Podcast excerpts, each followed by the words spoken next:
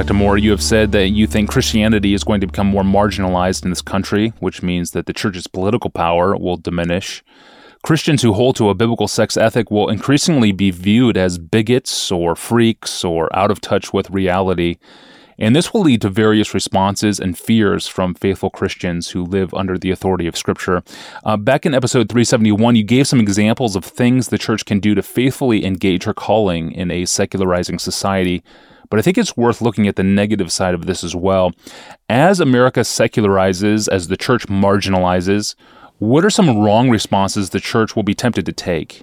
Christianity is going to seem stranger and stranger in American society as American society secularizes. I, I, think that's that's clear. That's something that we're seeing right now in front of us, and I think that could be bad for America in, in many ways because the Bible Belt kept certain things from happening that otherwise wouldn't have happened. I think of uh, the fact that there are many people uh, who, for instance, in the 19th and, and mid uh, to, up to the mid 20th century didn't divorce because there would have been a social cost that came along with divorcing, and that external pressure kept that from happening. This, this could be bad for America, but I think it's going to be good for the church because there, there's been this idea in American culture that a nominal cultural form of Christianity is how you get to be a good person in, in, this society. It's a it's a sort of implicit prosperity gospel. And that's all being stripped away right now because as American society secularizes, it's no longer necessary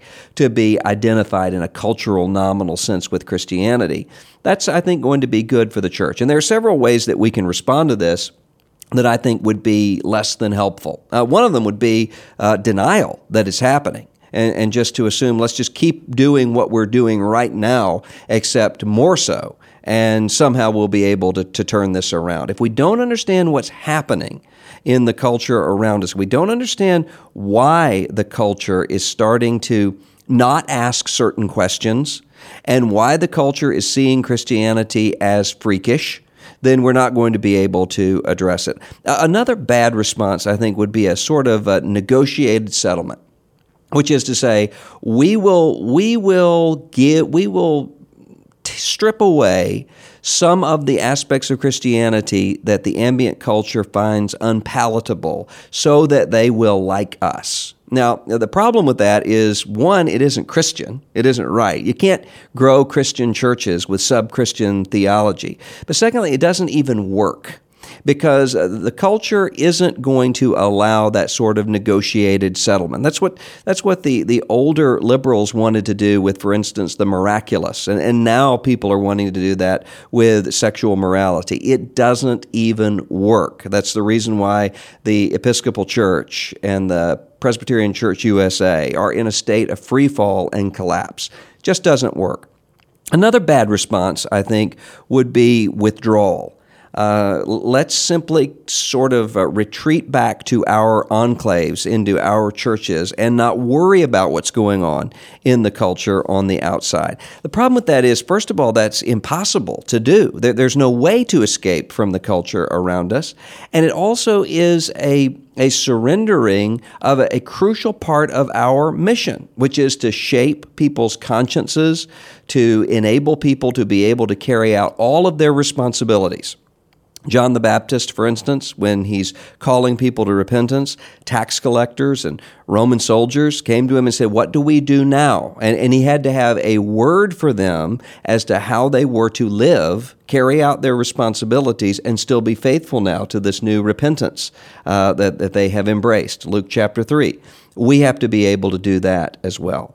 Uh, another bad response, I think, is a, a sort of siege mentality, which is uh, to respond to the culture outside with anger and with hostility, uh, simply to, to express outrage about what's going on around us. And that's easy to do because it's easy to find one sort of cultural atrocity after another.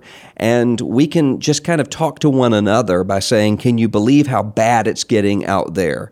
And we can sort of reinforce the fear that we have about what's happening on the outside and what's happening in the culture in a way that isn't fundamentally Christian. I think that the verse that we probably need to be remembering more than anything else in the years to come is when Jesus says, Fear not, little flock, because it is the Father's good pleasure to give to you the kingdom. Jesus says what the Bible says consistently fear not. And why does he say that? He says, because you have the hope of, despite the fact that right now you are a little flock, and one, one of the things that we as, as Christians in America need to give up is the illusion that we're somehow a moral majority in this culture. Christianity is never a moral majority in this present world. We need to recognize instead, though, that we are part of a great cloud of witnesses. It is the Father's good pleasure to give you the kingdom.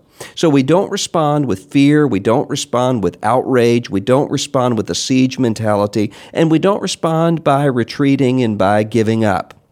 We respond with hope, speaking clearly a call to repentance, and starting that repentance with the household of God because we believe ultimately that we are on the winning side of history. That changes, I think, the perspective that we have, even when the rest of society starts to see us as strange and maybe even subversive. Amen. May that be true of the church. Thank you, Dr. Moore, for your time this week. Dr. Russell Moore serves as the president of the Ethics and Religious Liberty Commission of the Southern Baptist Convention. He is an author, blogger, podcaster, and he appears from time to time on televised news shows. You'll see him on TV every once in a while. And you can try and keep up with him at russellmoore.com. On Monday, John Piper returns, and I will ask him about how we purposefully delight in what is not God, as in, how do we delight in the gifts God has given us? I'm your host, Tony Reinke. Have a great weekend.